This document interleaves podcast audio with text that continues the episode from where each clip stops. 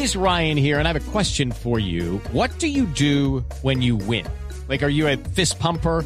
A woohooer, a hand clapper, a high fiver. I kind of like the high five, but if you want to hone in on those winning moves, check out Chumba Casino. At ChumbaCasino.com, choose from hundreds of social casino style games for your chance to redeem serious cash prizes. There are new game releases weekly, plus free daily bonuses. So don't wait. Start having the most fun ever at ChumbaCasino.com. No purchase necessary. BGW. Void were prohibited by law. See terms and conditions. 18 plus. A esta hora saludamos a Carlos Larrazábal.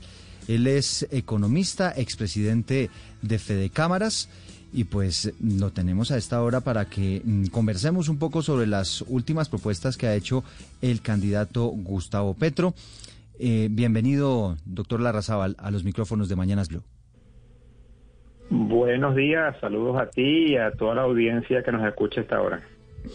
Bueno, pues mire, una de las razones por la cual eh, lo, lo hemos llamado y queremos consultarlo es pues porque usted sabe que en las últimas horas el candidato Gustavo Petro ha hecho una propuesta y es la de comprar toda la producción de carbón de Colombia con el propósito de, sostener las familias, el negocio, no permitir pues que las millones de familias que dependen de, ese negocio en Colombia pues se, se, vayan a la quiebra o simplemente no, no tengan sustento. Y todo esto mientras se avanza hacia la posibilidad de renovar las energías en Colombia, avanzar hacia otro tipo de, modelos. ¿Usted cómo ve esta propuesta que hace el candidato Gustavo Petro? Bueno, si lo, analizamos, obviamente opinar sobre la realidad de otro país siempre es complicada y menos a la distancia, pero si lo analizamos en base a las experiencias nuestras en Venezuela, eh, el intervencionismo del Estado eh, que se empezó a dar hace 23 años cuando el, presidente Chávez ganó las elecciones, también por, eh, por una, un deseo de buena parte de la población de buscar un cambio de, los, de las políticas tradicionales y ese cambio se dio, pero hacia, obviamente hacia, hacia mal. Y cuando se empezó el, el Estado a, tomar control de las energías y de las empresas básicas, eh, del aluminio, de la energía eléctrica, obviamente el petróleo era potestad del Estado, pero despidió a, todo el personal profesional. Bueno, es lo que las consecuencias los venezolanos las vivimos hoy en día. En, la energía eléctrica tenemos apagones eh, en cuatro o cinco horas diarias en buena parte del país. Eh, las empresas nos hemos visto en la necesidad de montar plantas eléctricas para poder mantener las operaciones básicas funcionando, pero hasta ahora, eh, desde allá hace un, dos o tres años, tenemos dificultad para conseguir el full oil, el diésel, para alimentar esas plantas eléctricas. O sea que, en resumen, rápidamente, eh, ese intervencionismo del Estado, en nuestra experiencia, no ha sido para nada positivo. Doctor Larrazábal, ayer Bloomberg publicaba una crónica muy interesante en donde se hablaba de los casinos y del boom del dinero, de la economía que había en Venezuela. Se titula La Venezuela socialista ahora tiene Ferraris y casinos. Y es interesante cómo tal vez hace algunos años en Venezuela era imposible hablar de casinos, porque era ilegal. En su momento Hugo Chávez eh, había prohibido los casinos diciendo que causaban una degeneración social comparable a la prostitución, los vicios y la droga. Y lo que estamos viendo en Venezuela, dicen algunos, es una explosión económica dada la dolarización. Si bien es cierto, también se habla de una pequeña burbuja que habría en la ciudad capital, tomando en cuenta que el 90% de la población en Venezuela todavía es pobre o vive en la pobreza. ¿Qué realmente es lo que está pasando en Venezuela, doctor Larrazaro? ¿Hay una explosión económica? ¿Hay un resurgir de la economía venezolana? Bueno, yo digo para nada. El término explosión económica es lejano de ser la realidad. Si ponemos la información en contexto, la economía venezolana cayó el 75% de su Producto Interno Bruto. O sea que, si para que las personas que nos entiendan, que nos escuchan, puedan entender claramente, lo, el tamaño de la economía es ahorita el 25% de lo que era hace cinco años atrás. O sea, es una fracción lo que hay en este momento. Y, y, el, y el gobierno se ha dado a la tarea de montar en Caracas, en, la, capital, una burbuja donde el que pueda visitar ve, mejoras, evidentemente. Hay casinos que se dan que, como tú bien haces referencia, Chávez los prohibió. el Hotel Humboldt fue restaurado y pones un casino donde para entrar tienes que tener una entrada de 100 dólares de apuesta mínima. Si, si quieres dar una, un tour por el hotel tienes que pagar 60 dólares para hacer un tour nada más para conocer el hotel y no te digo si quieres comer en el restaurante. Y igualmente en la zona de las Mercedes, muy focalizado, tú ves eh, esas burbujas de, de y carros parados pero en, una, una, algo que será el, el 1% de la población, si acaso. Eh, cuando sales de esa zona de, de, mostrador, por llamarlas de alguna manera, este, la realidad del país sigue siendo la misma. Hay que, eh, que hay que reconocer que eh, por la misma presión, en mi opinión personal, de las sanciones, obligaron por lo, el gobierno tomó la decisión por obligación, por necesidad, más que por deseo, de permitir la flexibilización del dólar ante la grave escasez que había hace unos años, un par de años atrás, eh, fue flexibilizando las medidas de control de los precios y de control sobre la economía, pero es una flexibilización de, como le decimos aquí en Venezuela, que se hace en la vista gorda, porque las leyes no han sido modificadas.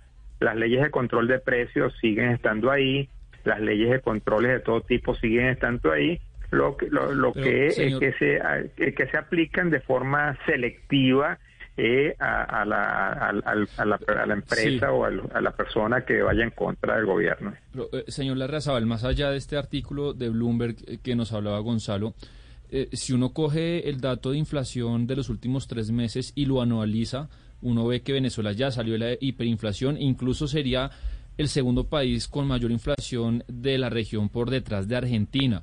Ese escenario, eh, más allá de las dificultades que usted nos cuenta que siguen teniendo ustedes, ¿qué va a traer? ¿Qué trae que ya Venezuela haya salido de la hiperinflación y, y, vaya descendiendo ese índice mes a mes? It's time for today's Lucky Land horoscope with Victoria Cash. Life's gotten mundane, so shake up the daily routine and be adventurous with a trip to Lucky Land. You know what they say. Your chance to win starts with a spin. So go to LuckyLandSlots.com to play over 100 social casino-style games for free for your chance to redeem some serious prizes. Get lucky today at LuckyLandSlots.com. Available to players in the U.S., excluding Washington and Michigan. No purchase necessary. VGW Group. Void or prohibited by law. 18 plus. Terms and conditions apply. Bueno, eh, la inflación el mes pasado rebotó a sobre el 10%. Eh, yo no creo que estemos por debajo de Argentina. Las proyecciones de inflación para este año van a estar sobre el 500%. Este, eh, el, hay una política que sí de, control fiscal que ha, aplicado el gobierno apoyándose en unos economistas ecuatorianos que han venido a asesorando el gobierno en los últimos dos o tres años y que efectivamente ha tenido un impacto en salir de la hiperinflación.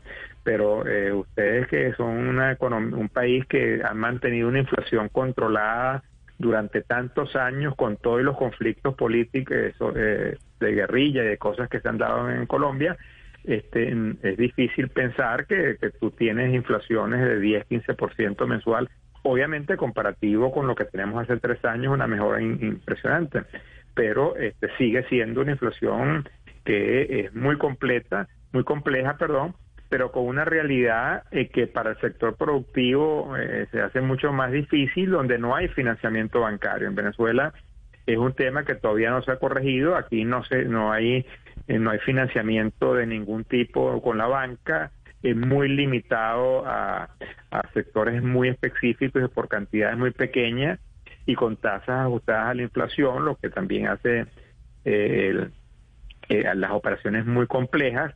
No hay un mercado de capitales desarrollado como lo tenemos, como está en Colombia. Aquí el mercado de capitales es muy, muy incipiente. No hay crédito al consumo, o sea, tú no tienes crédito para comprar viviendas, no tienes crédito para comprar casa. Y si tienes crédito en, la tar y en las tarjetas de crédito que subieron en algo para sectores que pueden tener tarjetas de créditos de alto nivel, eso, el, el, nivel que te pueden dar es de 100 dólares de crédito si acaso. O sea que eh, con, sí. con, esas limitaciones en, en, el consumo es difícil que eh, ese rebote pequeño que ha tenido la economía pueda crecer mucho más este, a, a, al sótano. Yo como lo digo, nosotros estábamos, bajamos al sótano 75 y de repente hemos bajado al sótano 70 mejoramos del sótano 75 al sótano 70, pero seguimos estando en el sótano 70. Para llegar a la planta baja falta mucho por hacer.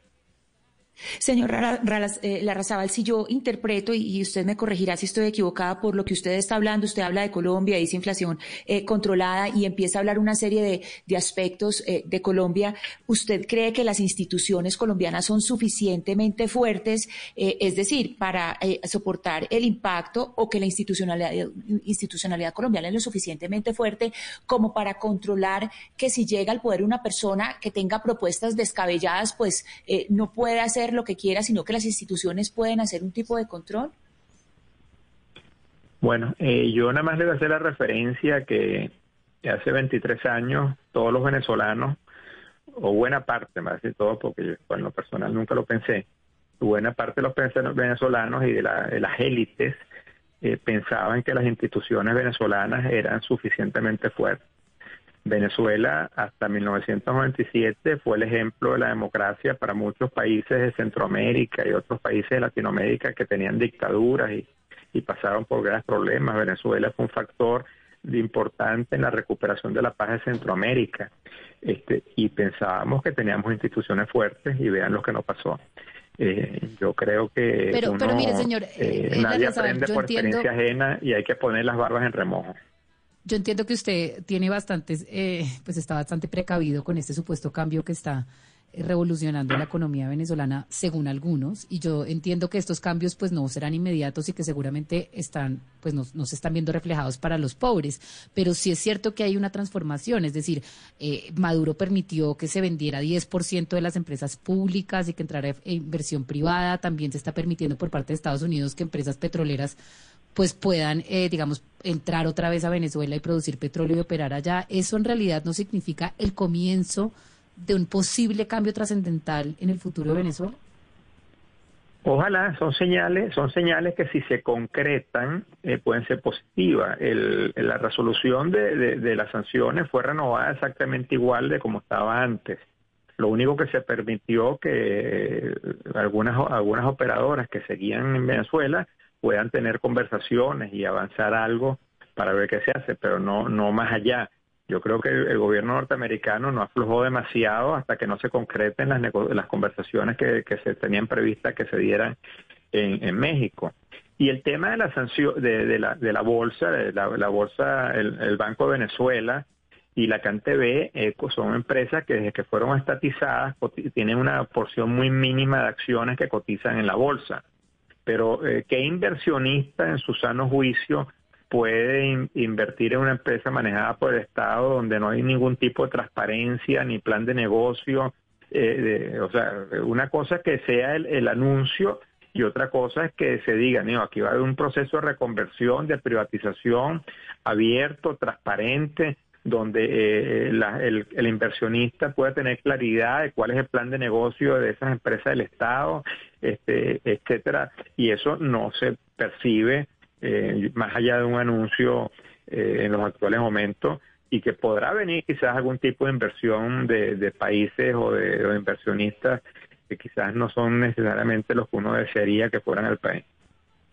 Pues eh, queríamos conversar un, rato con usted, eh, señor Carlos Larrazábal, un hombre que sabe de economía venezolana, un hombre que fue presidente de la Federación Venezolana de Cámaras de Comercio, y pues queríamos conocer como su, su opinión al respecto de todo esto que se está proponiendo y de todo lo que está pasando allá en territorio venezolano. Le agradecemos estos minutos siempre a la orden. Saludos a todos y, mucha suerte en estas próximas elecciones. 11 de la mañana, 31 minutos. Y eh, Sebastián, pues siempre que llegamos a estos puntos y, y analizamos toda esta situación, voy, voy sintiendo. It's time for today's Lucky Land horoscope with Victoria Cash.